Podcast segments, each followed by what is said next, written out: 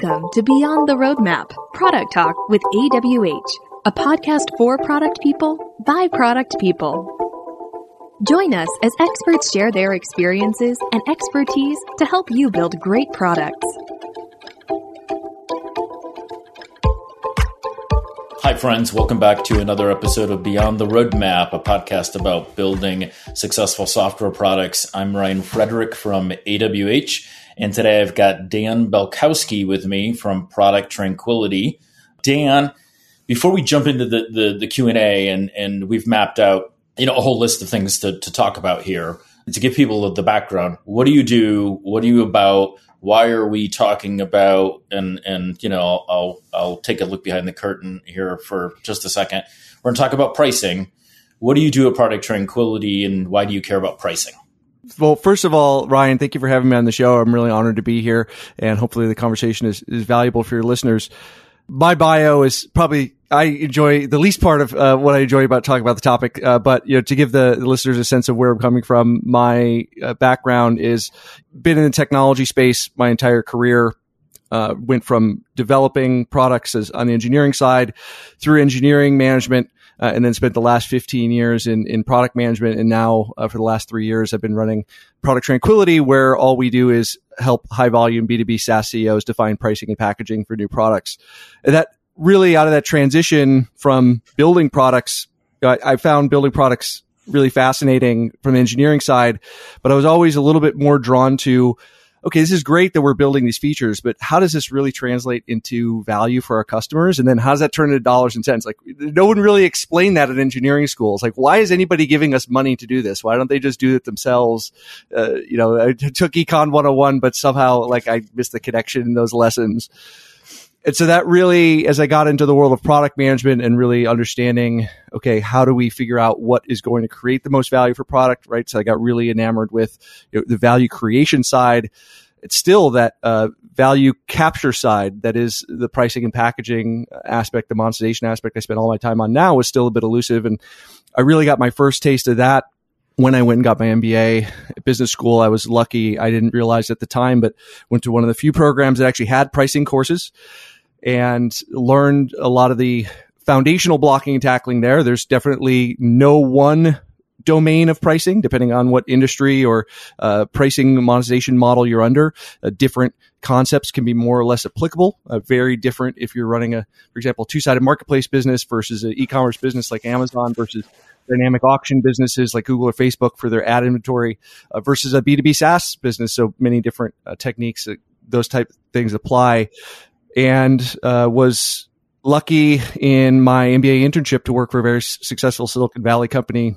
And problem on the CEO's desk when I showed up was they sold apps through several major go-to-market partners, and one of those major go-to-market partners demanded they they were trying to position themselves, the go-to-market partner, as the low-cost player in the market. Demanded all their partners have a freemium version of their offering, and so you know, CEOs like we have to create a freemium version of our app for this go to market partner you know, should we do that for all of our partners? And so gave the project to me. And so that was kind of my first step into the world of, of pricing and uh, TLDR. We might talk about it later, but generally I think freemium is a terrible idea. And I have a whole bunch of time that I've spent uh, researching why that is, but uh, generally gave them that recommendation and kind of sent me on my way to then get involved in a lot of other pricing and packaging work along the way. So that's, uh, I'll, I'll cap my story there. If you have any other questions, I'm happy to answer. Well, and I didn't even know this, and, and we were going to talk about freemium, but I didn't realize that we were we were equal opportunity freemium dislikers um, before we, before we started this conversation because I'm also not a freemium fan um, because it and I want to get your your your your thoughts around it. Freemium, in my experience, sets a company up for lots of false positives around the product's value uh, proposition and commercialization potential. Because if you get customers on your freemium product, that means the product has to be good enough, valuable enough, interesting, interesting enough for users to want to use it, but leave some room for some you know premium features for you to charge for. The challenge there that most companies have not unlocked is how do you leave enough room between freemium value and premium value proposition that you can convert enough users to make it commercially viable. I mean, I'm I've been an Evernote subscriber for a long time. Evernote is still not really considered that much of a successful company and product because they only convert like 1% of their users to pay users. And so it's hard to really build a long term sustainable business around freemium, in my experience. What say you? Oh, man. I, if I could, if I was in the same room as you, I'd give you a hug right now because it's, I feel so lonely sometimes, uh, because in a public forum, you, you rarely hear anyone talking about freemium is a bad idea. It's funny the amount of private equity, you know, operators, investors, venture capitalists who in private conversation with me will be like, Hey, Dan, you know, I've never really seen freemium work either. Like, like, like it's dirty. Like, I don't want, like, I'm not going to say it too loud, even though there's no one else in the room because like, lest, you know, I get, uh, lambasted on social media for for my uh, hypocrisy or my um, uh, going against the the religion of freemium. Um, but you know, I think Evernote is a perfect example. They were you know, back when I was this was uh, 2011 when I was doing this freemium research. They were held up as this darling of the look how good freemium can be. Like Evernote is this wildly successful company. They had the famous Evernote smile curve of people after three years would eventually start paying for the product as I say, a lot of startups can run out of cash in those three years while they're waiting for freemium to pay off. So I, right. I guess uh, even there is dangerous advice. Right. It could be what, what's that called? You know, the trough of despair, right? Uh, yeah, you may, yeah. you may not you might you may not make it out of the trough of despair for the for it to turn into a smile, right? Yeah, and, and, and I think it, it, might be helpful for us to set some definition, unless we get too far down this and, and just have lost our, our listeners bit. So I do want to make a distinction between freemium and free trial. And I think that distinction is important because I do readily advocate free trials. Um, both of them are predicated on this term economists will throw around of software as an experience good, which is my perception of the value of the product changes as I use it. So many hardworking CMOs and go to market teams out there producing a lot of good website content, copywriting, blog posts, white papers, you know, going putting together booths and keynotes at trade shows, all that stuff very helpful nothing is quite as valuable to an end user as actually getting your hands on the product, seeing it produce value with your own data. It, there's a certain part of the human psyche that doesn't really light up until they have that aha moment. You see your infrastructure, you see your data inside the product, like, oh, now I understand, right? You could read, you know, 20 white papers and not get to that level of realization. So there is definitely value there, and I'm not going to discount that. I think the trick, the problem is, um, there's, there's a bunch of bad arguments around freemium. So I think one is, you know, you need a massive market to make freemium work. The 1%, I love that you quoted the 1% number because not many people realize like best in class freemium converts about 1 to 3%, which means you really need a total addressable market of millions of customers in order to make it financially viable. Um, the other thing is that it tends to, as you mentioned, understanding what that gap is between the free and the paid is incredibly difficult. It's it's difficult enough to figure out what the gap in value is between if you have like a good, better, best plan. We might talk about offer bundles, configurations, uh, tiers of software packages later. But it makes a big difference how much value you give away because all the value you give away that that creates another perception of value is we don't value what we don't what we get for free. And so if you're giving too much away, then all of a sudden I don't I don't really value that. Also, it really depends upon who that customer is. I've worked with B2B SaaS companies before where they have a freemium offering and you get bad feedback from the market from those customers because those again let's also make a definition uh, distinction in definitions here lest we get too uh, ahead of ourselves people who use the freemium offering who don't pay you, I would call users. People who pay you, I call customers. So the freemium users often don't look like you're paying customers. Like the B2B SaaS companies I've worked for where they will have, you know, a B2B offering, a paid offering, and then you go look at the freemium people and they are all like families using it for home use. You know, it's not like there's a migration path where all of a sudden these families are going to start businesses and start paying for your offering. It's it's a it's a different group of folks, and this you know so now, but also that muddies the feedback channel to product management to support to customer success where they're hearing feedback from these these folks of hey if you just added this this would make the product better and that comes in this deluge into the product management organization you know, in, real time, it's hard. It can be hard to decouple it and really listen for the signal and the noise. Be like, oh, wait, this this is not actually coming from the persona that I care about, but it's it's getting, you know, in the in my inbox in a never ending stream of feedback. So it could it could be misleading from that perspective. It can also add this internal momentum tax on every decision the R and D team has to make. An R and D team broadly between product and engineering and design, where I don't know any CEO that thinks their product team or engineering team is shipping features fast enough. And now you've put a tax on every decision of every feature we build of like, does this go on the pay side or the free side? Like, and then, you know, how many executive meetings do we need to have on every single feature?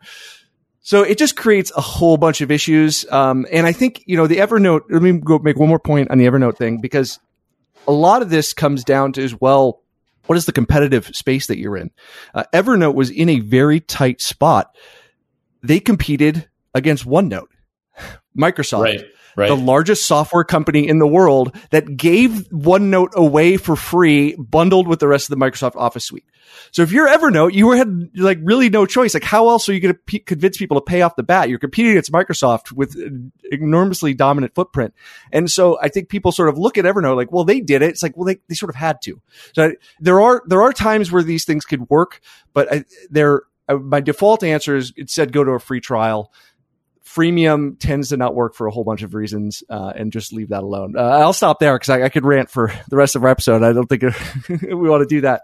It's okay, and it's all good because you know I think freemium by many entrepreneurs by by many product teams gets uh, overvalued uh, because it, it's also a little bit of an elixir because it feels like if we just launch the product and we launch with with freemium and we start acquiring users that it feels like we're getting some traction, right? And I think to your point of the difference between users of freemium and customers who are paying, that traction around freemium users and activity, feedback, right? As you said, can all be these false positives that make it feel like something's happening and you, and you're you're like getting a hold of something and and then six months goes by, nine months goes by, a year goes by, and not much has changed, and then you're like, oh man, we read this all wrong.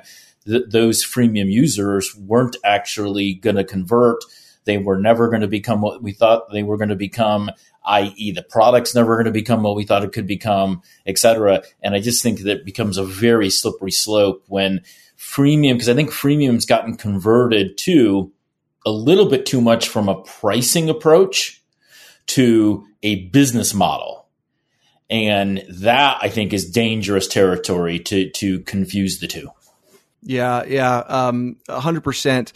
And I think it. You know, we may talk about this a little bit, but you know, one of these these traps I think you're painting is one, technical teams may have an aversion to doing marketing. Marketing might be a dirty word if you're a purely engineering driven uh, small team. And so it's like, hey, if we freemium, we don't have to do marketing. The, the product will sell, will sell, itself or advertise itself, generate awareness for itself, right? We don't have to do these marketing things that are somewhat distasteful.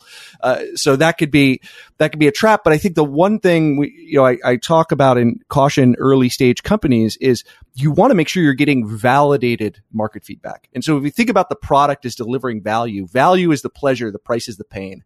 And so you want to force the market to go through that balance of, I'm going to whip out my credit card there's some pain involved in there. Is it, is, am I crossing enough of a hurdle in the value I'm delivering in order to make that?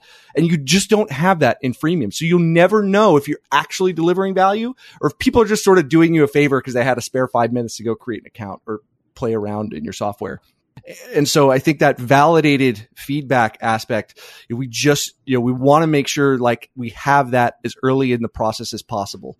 That we don't get fooled by, uh, we just have a bunch of users. And at some point, we're going to turn the taps on of monetization and then everything's going to flow. Uh, hope is not a strategy. I do not recommend that for anyone.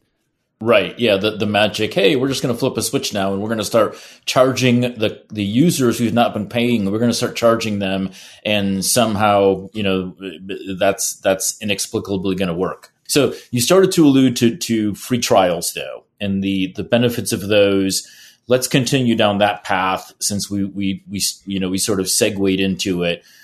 Uh, mm-hmm. what are the advantages of free trials and how how can someone set up free trials in a way that that makes sense for their product and are there some rules of the road around free trials that work better than others yeah. So, so free trials, again, the distinction is there's a, there's a ticking fuse in a free trial. There's some start point that says a trial has started and there's some endpoint. And that endpoint is usually defined by time. And most of the studies, most of the data I've seen, um, kind of your optimal time, if you're going to do it in terms of days would be 14 to 30 days. There tends to be sort of a, a peak there. Uh, it tends to drop off in uh, effectiveness outside of that range, but generally within 14 to 30 days uh, is fairly the same amount of effectiveness. So uh, really depends upon your other business objectives, your management decision, how how fast you want your your sales uh, motion to move. Um, those can be different factors help you decide in there, or there could be some amount of usage factor. So some amount of let's say sends or or, or cap uh, right of of usage of I could use of the product before it says, hey, you've used it enough.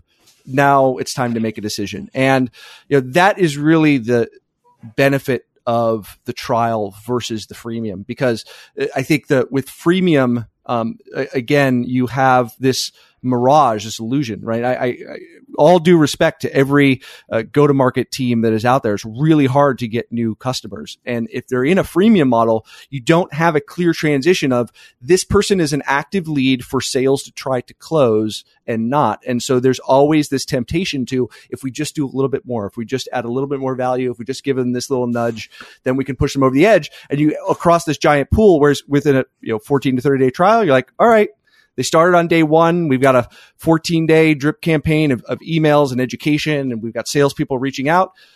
And at the end of day 14, you know, there's either communication says, Hey, we're actively evaluating. We just need a few more days. Can you give us an extension on the trial?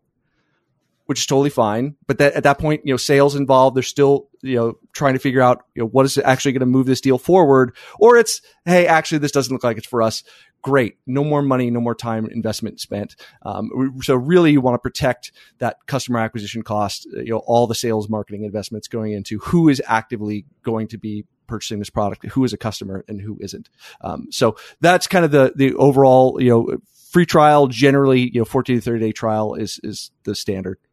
One of the things I see often is, especially with um, new products and and whether it's early stage company or it's it's a new product from an existing company is products are almost always underpriced to begin with.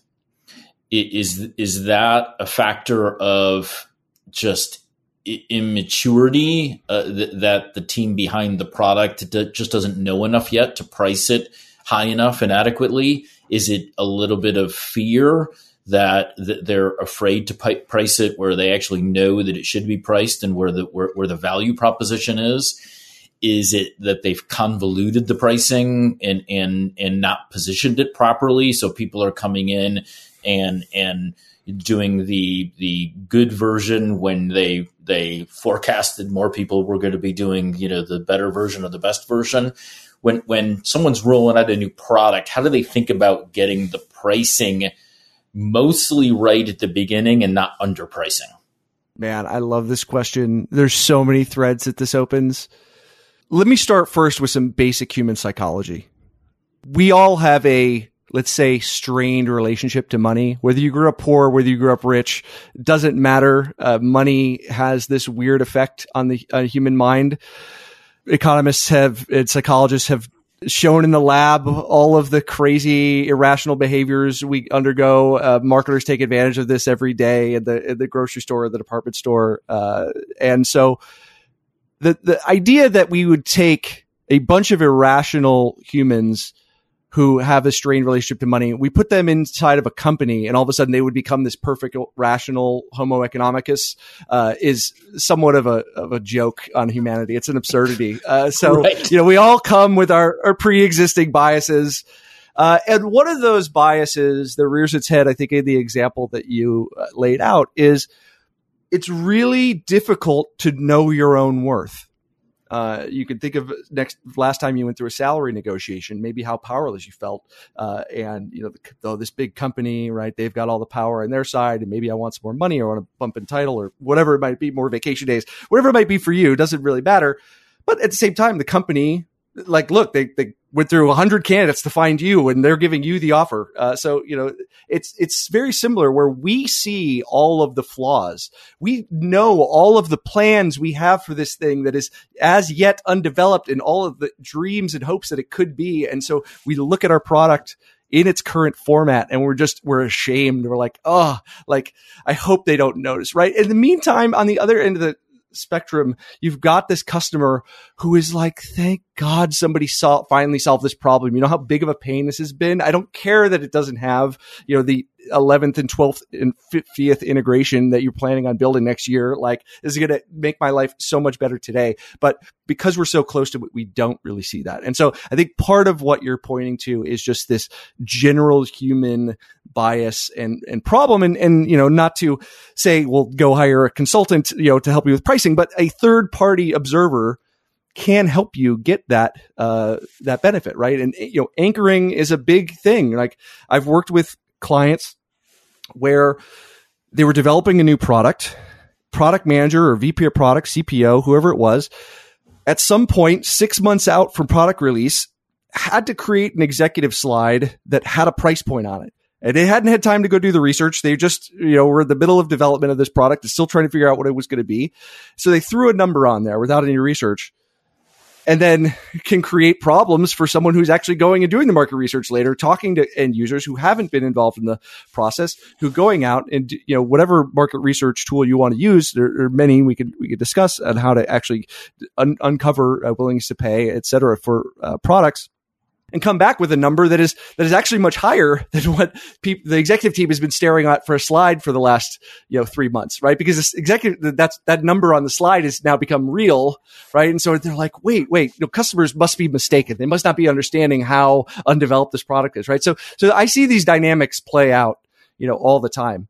Um, you know, really, uh, the other part of your question is, you know, I, I really see it was funny. I was talking to uh, another uh, gentleman yesterday, and we were talking about putting together a, a course for early stage uh, companies and uh, what they need to know about pricing. And he's like, "Yeah, I get asked all the time of you know how do I maximize my price you know for my product." I do think at a certain stage of the company that is a that is the wrong question to ask. Um, I think about it as like, can you charge enough think of it like you're at your favorite arcade. Maybe I'm, I'm dating myself. I don't know if I don't know if kids go to arcade and put quarters in the machines anymore, but I used to do that when I was a kid. Right? You're like, all right, how many how many quarters do I have? How long can I keep playing? Um, right? And so I want to be able to charge enough that I can keep playing the game until I get a certain level of traction.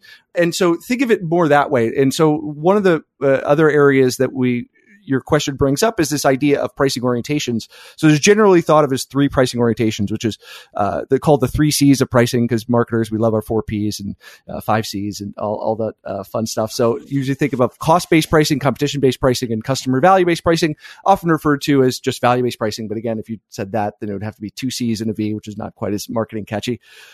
But not in general, slick, if you start right. out, not nearly as slick, not nearly as slick.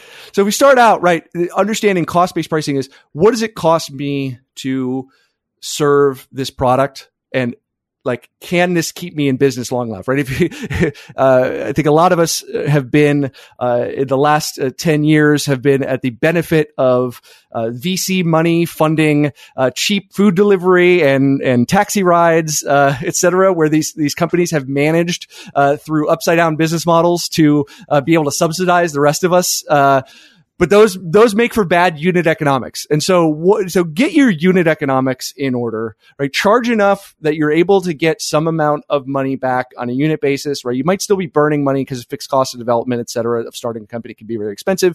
Uh, uh, you know, and acquiring customers can be very expensive, but at least on a unit basis, you're you're going to be uh, making money and focus on that first, uh, long enough to sort of continue the aim these types of decisions evolve and change over time. And so your question, it begets uh, maybe uh, a whole course worth of uh, of unwinding people's uh, misperceptions. But I'll stop there and see if you want to dig in any particular place.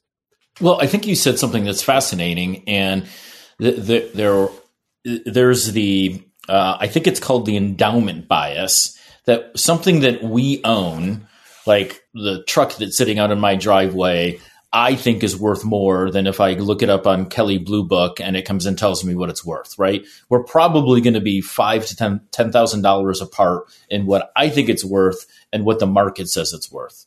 But when it comes to things that we build, things that we create, uh, like a software product, because we know of what the backlog looks like, because we know what the roadmap looks like, because we know right that that we we ultimately want to do you know 203 versions of this product. That sometimes it's like a reverse. It's almost like a I think you referred to it as flaws, right? It's almost like a flawed bias that we we will underprice because we know the limitations of the product versus an endowment price of something that we own. But as creators, sometimes we we undervalue and underprice because we know, you know, we know where where all the bodies are buried, so to speak. That's that's a it's a fascinating psychological conundrum. Absolutely, couldn't have said it better myself. So, is there is there a way to have product teams and companies not not get all the way to endowment bias and not overvalue a product, right? You know, the example of, of the, you know, my truck, but to have more confidence early on that they are pricing at an adequate level where they're not underpricing and leaving a bunch of money on the table. They're they're accelerating right their you know the the the product outcomes and the results from the product, right, commercially that they're looking for from a monetization perspective. Yeah, so I think you're, bringing up uh, some really good, really good questions, and kind of the, the million dollar or maybe billion dollar question of the of the episode here, because uh, there's there's so much that goes into you know, are we at the right spot? And so what I would say is there is no optimal price, as my friend uh, Jim Geisman uh, used to say. He said there are only prices that work and prices that don't. Now, pricing is a process. So like any process, it is inputs and outputs. And really, you know, the function of any process is to fulfill some expected outcome and some expected goal. And so really it starts with, all right, what is this? Where are we headed? And is pricing getting in the way of those goals or not? And what is the, you know, inputs and the you know, how do we, what is the black box that turns those inputs into those outputs? And how do we continually improve? Right. And there's no sort of like, uh, you're the final, you know, in the world of SaaS, I don't know any product manager, any CEO who says, yep, the product is done. No more engineering needed. No more features needed. I mean, at some point, obviously, you know, the life cycle of a product dies, right? I'm sure all the mainframe uh, systems at some point will, will go away, although a lot of them are still running, surprisingly. Mainframe still multi-billion dollar year uh, industry, surprisingly, uh, even though all the talk of public cloud. Uh, but, you know, it's, we continue changing the value therefore we continue looking at, at the price, right? And so I think this idea of this this final milestone, this final optimum, we've actually got it nailed is is uh, first illusion I might dispel. You know, I think again, depending on the stage that you're at, understanding is do you have a preferred pricing orientation? Again, going back to these three C's, the way I think about these pricing orientations is really what are the factors that we care about? How is pricing done around here? You know, are we just looking at our costs? Are we also factoring in this idea of our competition? Are we thinking about the value that we deliver for customers? Thinking through what I think of as kind of my my core model for pricing, which is have we decided where we are going to play and win? Which customer segments are we going to serve? Because the different customer segments are going to derive different value from our product and have different competitive alternatives available to them. And that that trio there of understanding your customer segments, the value you deliver in the competition that's available really defines what is the differentiated value that you provide to the market.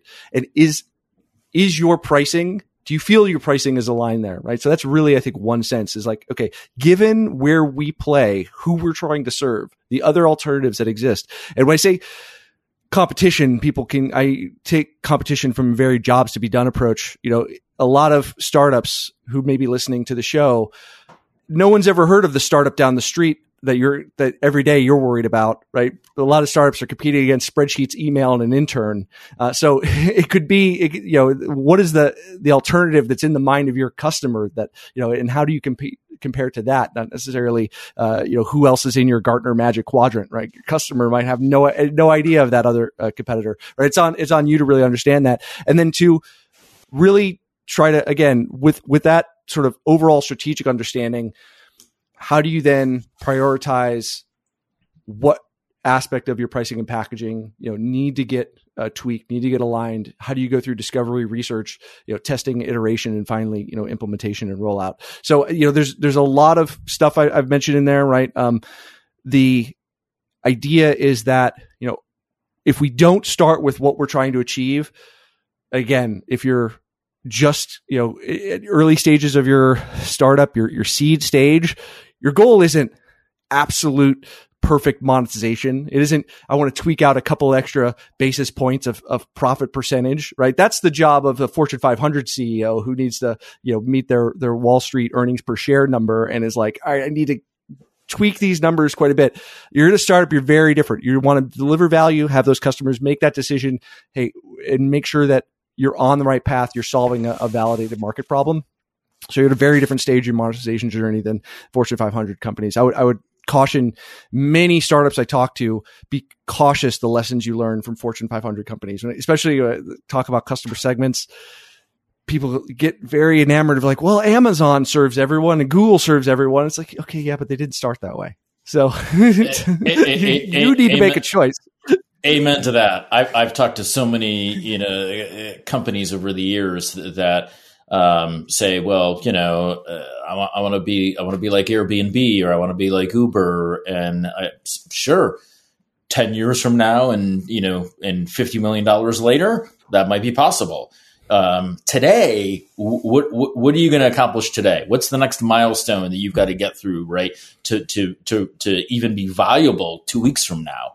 Um, so if pricing is a moment in time, which it sounds like that's what you're sort of saying it is, that there is no optimal there is there is no final. Pricing is always a moment in time with a, a series of gauges that you're tracking and then dials that you're adjusting.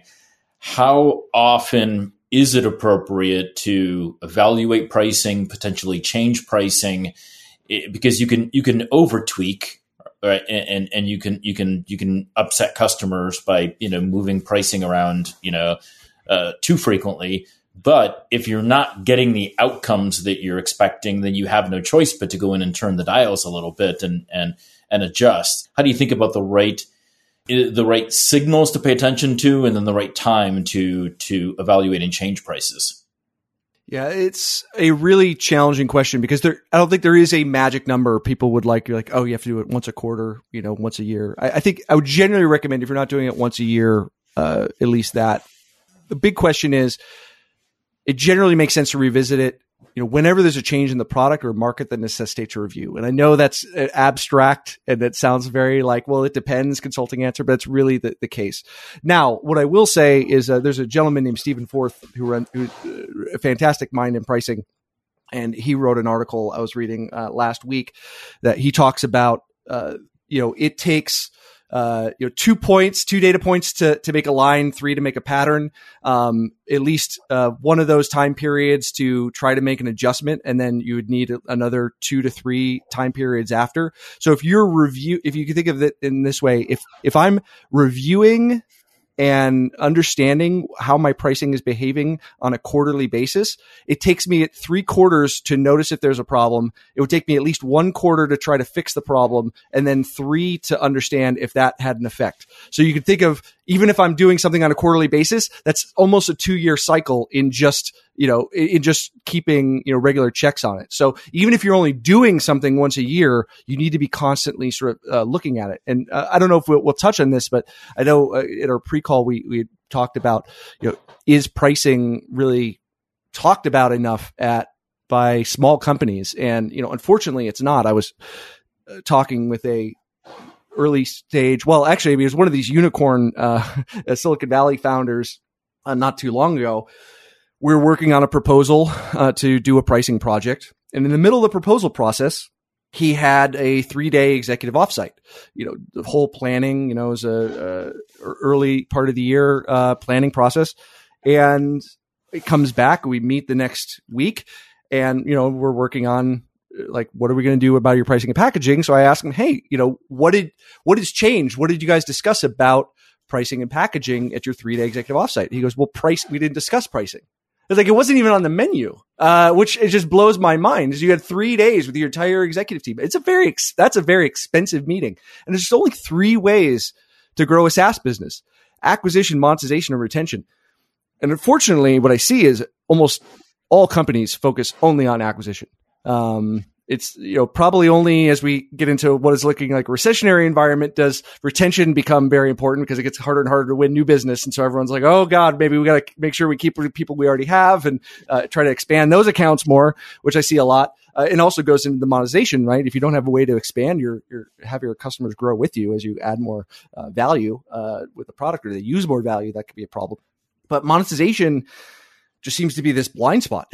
Um, and so, you know, I think it's uh, for, for whatever reason, you know, I, and I have hypotheses around that. You know, I think it's very easy for if you're a manager, you know, you're COO and you get the bill every month from AWS that tells you how much your infrastructure bill was for compute and storage. You're like, oh my God, we got to fix this. This is a huge amount of money going out the door but yet you don't, you know, if you were charging $10 per seat and you could be charging $100 per seat, that doesn't appear anywhere on your P&L. Like that, that extra $90 you were missing doesn't, doesn't show up. So it's, it's sort of out of sight, out of mind. And, and so people really don't think about it that way. I, I, it's, it's a constant mystery for me. So I'm always open to other people's hypotheses of why this is the case. But, you know, especially if there's only three ways to grow, it just always boggles my mind. So, you know, I would say, like I said, if, if you're, if you're not paying attention to it, you know, put it in quarterly reviews at a minimum uh, annual reviews. Uh, and when we think about changing, you know, there's many elements. I always talk about pricing and packaging. Uh, and I actually think that packaging is in many more ways and more important than the price level. When we're talking about changing pricing and packaging, it's not that you're jacking around the price level every quarter there's many things that you could be doing within that domain that are not just changing the price level, right? We could have pricing localization. We could be modifying our, our, our offer bundles, configurations, creating new add-ons, uh, you know there's many options that we have that aren't just all right well we were $10 a month this month and now we're $12 a month and next month will be uh, you know 11.95 whatever it is uh, you know there's there's many more levers within there so uh, to think of it just unidimensionally uh, puts uh, you know, puts a, a, box around it. I don't think is very helpful. Let's talk about the packaging part a little bit more because I, I also find this this aspect of it fascinating, and specifically around software products. Do you like a particular packaging uh, approach uh, more than another? We've mentioned good, better, best a, a few times. Do you prefer that over uh, over other approaches, and, and and if so, why? Yeah, so this is this is an excellent topic because I think the concept of packaging is is not well defined, and so uh, if if you might, I might just uh, lay out a couple of definitions because I think it could be helpful and make the conversation more productive. So first of all, I'll say when it comes to SaaS pricing, most executives think that what you charge will determine success. In fact, who and how you charge determines your success, and this packaging aspect is part of is, is a core part of this how you charge. And really, I think it, in terms of four different components. So there's the price metric. This is the unit of value you charge for. So this could be by the number of seats or the amount of data transferred or the amount of data stored or number of API transactions, um, amount of documents created, could be any number of things. Then there's the monetization or the price model. So this really defines how and when payments flow through the system. So we think of either subscription or pay as you go, like a utility billing model, like my electricity company. I use certain amount of electricity. They send me a bill in arrears. Uh, or, you know, as I mentioned before, Google or Facebook would have an auction uh, pricing model with, with their ad inventory, right? That's the pricing model. Then I think what you were referring to when you said packaging, which what I generally refer to as offer configurations or bundles. So this is how are sets of features grouped together to create offers. Uh, and generally, you know, the idea is we want to have offers for each customer segment that we're going after. And I tend to not use the term tier because uh, tier does imply this good, better, best. And there's definitely really good reasons to have good, better, best. We could uh, uh, circle back on that conversation real quickly. I want to talk about this, the last element. Um, but there are many other ways to do offer configurations or bundles besides just good, better, best. I think LinkedIn is one of the best examples I've seen where you know, they have a LinkedIn business premium, LinkedIn sales navigator, LinkedIn recruiter, LinkedIn job seeker. It's not that LinkedIn Sales Navigator is better than LinkedIn Recruiter. It's different. It's for a different user persona, right? It's not that they they expand and, and one is you know necessarily better than the other. It's for different use cases, different buyers, different users. And so if we if we talk about offer configurations just in terms of calling it tiers, I think we can get locked into this mindset. And there's different reasons you might want to do you know any of those. Uh, and then the final sort of part of packaging I think of is in terms of price fences or uh, what we we run into this all the time in the B2C space. So price fence could be usually in terms of either uh, customer identity, in terms of time, in terms of volume. So if I go uh, get on a bus, I'm going to pay one fee. A senior citizen or a student is going to pay another fee, right? So this would be identity type uh, change. Um, uh, in terms of time, um, this could be uh, my if I call uh, a company on January 1st, which is the first day of the first quarter of the year. It might be, i am going to have a different, probably get a different price than if I called them at December 31st at 10 p.m. because that sales guy's got to meet his quota for the end of the fiscal year, uh, end of the fiscal quarter, right? Uh, so there might be a time a discount. You might see this in uh, going to the matinee showing of a cinema versus the evening showing when everyone wants to go, right? So we see that, that price fence, uh, or in terms of volume in B2B SaaS, I'll often see this you know, if I'm going to buy, uh, say the price metric is seats, I'm going to buy Salesforce, for example, I'm going to buy a different price. I'm going to pay a different price for the first seat I buy than the thousand seat I buy. Of course, I've got to buy, you know, one, two, nine ninety nine in order to buy that thousand seat, but I'm going to see a, a change in price, uh, you know, volume. And so as we think about all of these elements of packaging, right, this is where these can really come together to help us tell the value story, help our, our go to market teams really tell and sell the value story. If we do this well, it supports why is this set of features useful for you, Mr. Customer, because you're in this situation context. Why does it scale in terms of this price metric? Is because you get more value. This is how, and, and we, we're able to use price to help accelerate and tell that value story that's aligned with our customers' experience. It can also help or, or hinder competitive comparison or differentiation depending upon, you know, which, which game we want to play. Sometimes that could be helpful helpful. Sometimes it could be uh, depending on which direction. Um, and so, and ultimately, right, if we're able to uh, help customers self-select into the right offering for them, then you know that will shorten sales cycles time, increase sales velocity, reduce friction, right? Reduce less uh, amount of uh, sales uh, person time on the phone, uh, exchanging emails, right? Which reduces our customer acquisition cost, right? So, so packaging done well has a lot of really positive effects uh, as we go go to market. I'll stop there. Uh, given what I said, uh, any any follow ups? Oh, I think it was. I think it was awesome, and I think the the, the four components that you referenced make make total sense um, because it is it's it's a stack, right? It isn't it isn't you can't do you know you can't do an offer without understanding you know what what your metrics are and what the business model is and you know uh, and it's you know it's a stew that's got to work in concert together otherwise it's you know it's not going to taste very good and and it's it's not going to mm-hmm. serve the business very well yeah and and with with that what i would uh, with that, what I would say is, right, going back to our, our previous conversation when we were talking about changing price, you know, once a quarter or once a year, right? You can now start to see what I'm talking about when it's like, all right, maybe I'm not changing the price level, but I, I have all these other areas that also need attention that you know, on a quarterly basis or at least a minimum yearly basis, probably need to get revisited. Because again, go back to the early parts of the conversation. It's a process. There's no way with this amount of complexity. We, we search optimal, found the, the, the perfect peak in this landscape of, you know, 10 dimensions that I just la- laid out, right? Uh, so, so thinking in those, uh, frame, right, really gives us a, a, a place, a way to play with this, uh, in a way that doesn't feel so constrained, right? There's a lot of ways that these can work together. Um, and there's a lot of ways if they're not thought through can add friction to the process. Yeah, it, and I think you know as as we begin to wrap up, maybe we can we can start to summarize a little bit too, and and maybe simplify. Even though we, we've we've we've now you know opened up you know several lines of thought and conversation around it, because the the to do pricing well, I think as we've established is um, challenging, and and so how can how can company leaders and, and it might be overall leadership it might be product leadership it might be market marketing leadership it might be in the perfect world it's probably all of them coming together to to figure it out and align around right the right approach to pricing for for the the, the company and a specific product. But where where do are there is there some low hanging fruit that they can start to look for and they can start to really make some some improvements in as they're beginning to understand the complexities of pricing and doing it well? Yeah so i think you know one of the areas that i see over and over again and i'm, starting to put together a, uh, a bunch of thinking and you'll see a future material from me hopefully in this uh, direction on overall like we're talking about know, pricing is a process one of the biggest areas of, of, concern when I deal with companies is there is no process, there is no governance, there is no owner. So, you know, if hope is not a strategy, you see someone sees a pricing problem, you know, say you CMO or the CPO, C, you know, CFO, anyone at the executive table, they see a problem. There's no process, there's no owner.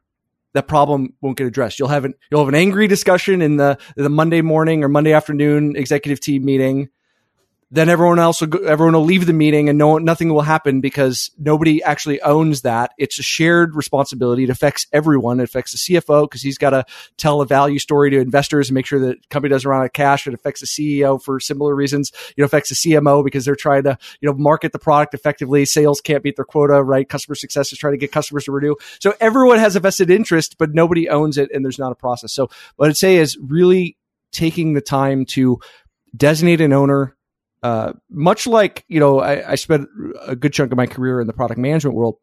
Well, the product manager is the the walking, talking personification of the product in the company. That's the role of product manager is to be the person who understands the perspectives of all the stakeholders, including the customer, who's often not in the room, to balance all those to make sure the company continues to move forward. And on um, pricing, we just don't have that. So it's always better to have the better angels of your nature say, okay, you know, Dan or Ryan or, or whoever is going to own it, maybe they, you know, oftentimes, you know, it's like, hey, let's not get anything done. Let's have a meeting. Let's form a committee until pricing gets more mature and gets to the level of maturity of product management, which in many ways is still in its infancy, I think we need pricing committees um, because otherwise, you know, there's nothing worse than we almost had a plan baked and then we brought in a key stakeholder at the, at the end of it and it vetoed the whole thing, right? So the more you can have a, a recurring, you know, it helps also with these ideas of a cadence and a process uh, where it's not just left in the dark until there's a, a big crisis uh, that forces an action, right? We can continually review it and have a, have a way to do it. Uh, and there's not just a, hey, we're going to bend over and break all of our discounting practices because we have this one deal. And if we, if we do this, then, you know, glory, uh, hallelujah to everyone. It'll be magic if, if we just bend over backwards, right? You have the better angels of nature decide, okay, no matter what deal comes in, this is what, you know, having a logo, we're willing to give up for it. This is what we're not willing to give up for it. This is, you know, how we're willing to break or bend our pricing practices. This is not how we're willing to break, bend or break our pricing practices. Having those discussions early uh, can help and, and can really aid the rest of these conversations, right? Even to the point of, hey, we we need to figure out some research on this new product we're developing and we don't know how to do that like how are we how are we going to figure that out right uh, versus just some poor product manager being like thinking like, oh, everyone expects me to do this. And I never got trained this in my product management boot camp or, you know, through osmosis because none of my product leaders got trained in how to do pricing either. you know, it becomes a, a, open conversation where everyone can, you know, first we admit there's a problem, but then we can actually take action to solve it. Right, product management to pricing guru. Um, that's uh, it's an easy transition, uh, but uh, that that makes a lot of sense. Pricing process and pricing ownership, right? And and, and I agree. Uh, I agree. In my experience, most companies um, don't have either. Um, certainly not process, certainly not practices. And then when it comes to pricing ownership, I would agree that it's ownership by committee or ownership by um, just sort of absence, right, of uh, and a complete lack of, of ownership, and then it becomes and then it becomes mostly guesswork, right, where somebody then is part of the committee and this you know the executive group says, well, let's increase prices by you know five cents or by two dollars or whatever, and then everybody sort of looks around and goes uh, okay, sounds good, right? And enough enough heads nod affirmatively that that they then you know adopt whatever was suggested, you know, with with with no no sound you know judgment or or backing. Um, yeah, so that uh, process and ownership makes a lot of sense. Yeah, and, and, and you know I know we're wrapping up, so I don't want to open up a whole bunch of can of worms. But one I one thing I will say is you know there's always, you know, some of those decisions where it's, hey, raise it $2, those tend to not be the, you know, end of life conversations. You know, one of the, for any pricing decision, we always want to understand what is the expected change in revenue, what's our expected change in costs, and change of costs is all the costs. If we're going to go research this to, to figure out uh, better pr- to measure uh, pricing, if we're going to go make the changes to change the you know, the product, the licensing, the the the marketing page, right? And and so if if if the CEO feels comfortable of like, hey, like I'm not worried about the risk, you know, fire away, fire at the hip. It's those the bigger changes, right, that everyone sort of knows need to get made, but are getting uh, no one's deciding to make them. That those are uh, the areas where you know really having these uh, uh a way to go about this could be helpful. Yeah, totally. We, we could go for we could go for another 52 minutes um, and and you know we probably will at some point because uh, uh, this has been really interesting, fascinating. Uh, I appreciate it very much. If people want to get in touch with you, where's the best place uh, or places these days to do that? Yeah, well, uh, I appreciate the opportunity. Uh, really enjoyed the conversation as well. If folks want to get a hold of me, you can reach out to me on LinkedIn at Dan Balcauski. Uh, always happy to connect with folks there. Just if you do message me, uh, just let me know you heard me on the podcast so I can separate it from the rest of the LinkedIn spam. And uh, folks want to, I try to debunk and uh, make clear this whole black magic world of pricing on my uh, website, on my blog. I try to blog uh, fairly regularly at producttranquility.com. So you check out my material there, trying to help everyone make all new mistakes, but not the mistakes that I've made along the way. I, I, I like to, uh, you know, don't want to sit here and paint myself as this, this perfect uh, pricing person. I have made all of the possible mistakes. My goal is to help you, uh, you know, go make new ones. Don't make the same ones I did. That's boring. You go make new ones and then come back and tell me uh, all the things you learn. That's how I get better. So new mistakes are a sign of, of growth or, or something, right? Yeah, I must be growing a lot. I'm always making new mistakes.